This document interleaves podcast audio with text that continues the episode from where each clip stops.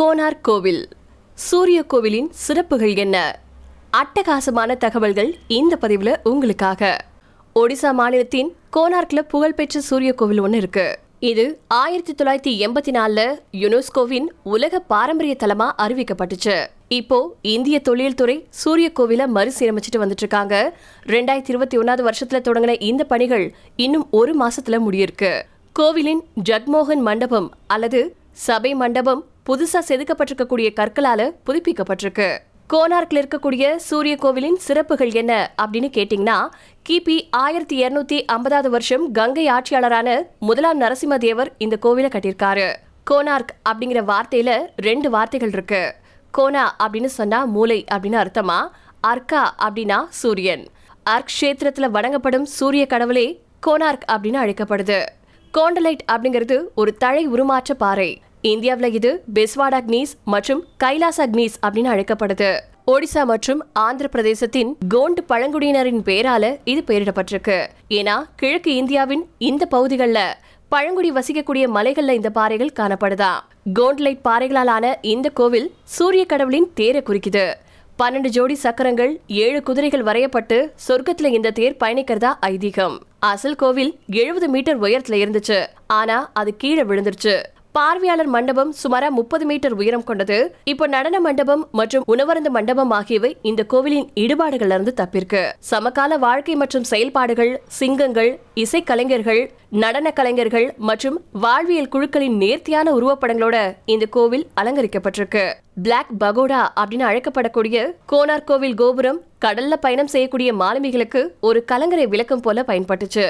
சூரிய உதயத்தின் முதல் கதிர்கள் பிரதான நுழைவாயில்ல விழும் வண்ணம் கோவில் வடிவமைக்கப்பட்டிருக்கு.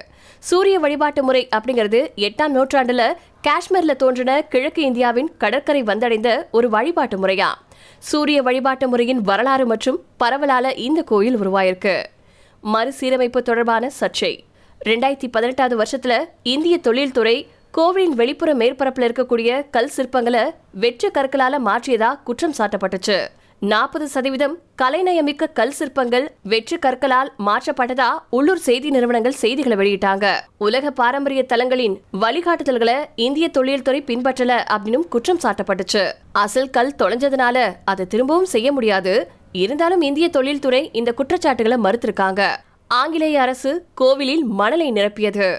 ஆயிரத்தி தொள்ளாயிரத்தி மூணாவது வருஷத்துல ஆங்கிலேயர்கள் ஜக்மோகன் அப்படின்னு சொல்லப்படக்கூடிய சபை மண்டபத்துல மணலை நிரப்பி கோவிலை பாதுகாக்க சீல் வச்சாங்க. இருந்தாலும் உள்ள பெரிய அளவுக்கு மணல் இருந்ததுனால கோவில் கட்டமைப்புல விரிசல்கள் ஏற்படுத்துச்சு. இதனால இந்த மணலை அகற்ற இந்திய தொழில்துறை திட்டமிட்டாங்க. ரெண்டாயிரத்தி இருபதாவது வருஷத்துல சூரிய கோவிலின் பாதுகாப்பு குறித்த தேசிய மாநாடும் நடந்துச்சு. அங்க மத்திய கலாச்சார அமைச்சரான பிரகலாத் சிங் பட்டேல் அனைவரும் கோவிலிருந்து மணல் அகற்றுவதைக்கான காத்திருக்கிறார்கள். கோவில் இன்னும் ஐநூறு முதல் எழுநூறு ஆண்டுகளுக்கு அங்கேயே இருக்க வேண்டும். மணல் அள்ளும் முறைகள் குறித்து அறிக்கை தயாரிக்குமாறு இந்திய தொழில்துறையிடம் கேட்டுக்கொள்கிறேன் அப்படின்னு பேசியிருக்காரு. இந்திய தொழில் துறையில தொல்பொருள் ஆய்வாளரான அருண் மாலிக் ஊடகங்கள் கிட்ட சொல்லும்போது இந்த கோவில் ஆயிரத்தி தொள்ளாயிரத்தி முப்பத்தி ஆறாவது வருஷம் இந்திய தொழில் துறை கிட்ட ஒப்படைக்கப்பட்டுச்சு. மேலும் ஆயிரத்தி தொள்ளாயிரத்தி எண்பத்தி ஆறுல கோவில் கட்டமைப்பை பாதுகாப்பா வச்சிருக்க வெற்று கற்கள் வைக்கப்பட்டிருக்கு. இது ஆயிரத்தி தொள்ளாயிரத்தி பதினஞ்சில் தீர்மானிக்கப்பட்ட கொள்கைகளின்படி செய்யப்பட்டுச்சு. கோவிலின் மறுசீரமைப்பு குறித்த புதிய கொள்கை. ரெண்டாயிரத்தி பதினாலுல இந்திய தொழில்துறை புதிய பாதுகாப்பு கொள்கைகளை கொண்டுட்டு வந்துச்சு.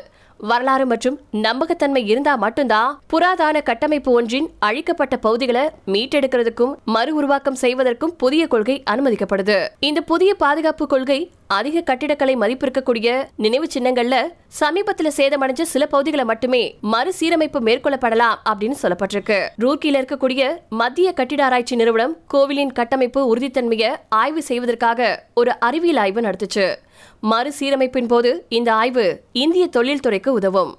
ரெண்டாயிரத்தி பத்தொன்பதாவது வருஷம் கோவில்ல இருக்கக்கூடிய கற்களை ஆய்வு செய்வதன் மூலமா திட்டத்தின் முன்னோட்டம் தொடங்குச்சு. உள்ளூர் கைவினைஞர்கள் மறுசீரமைப்பிற்கான பணிகள்ல ஈடுபட்டாங்க. அவங்களுக்கு தேவைப்படக்கூடிய கோண்ட்லைன் கற்கள் தபாங்ல இருந்து கொண்டுட்டு வரப்பட்டிருக்கு. எப்படியோ இந்த எட்நூறு ஆண்டு பழமையான கோவில் பாதுகாக்கப்பட்ட சரி.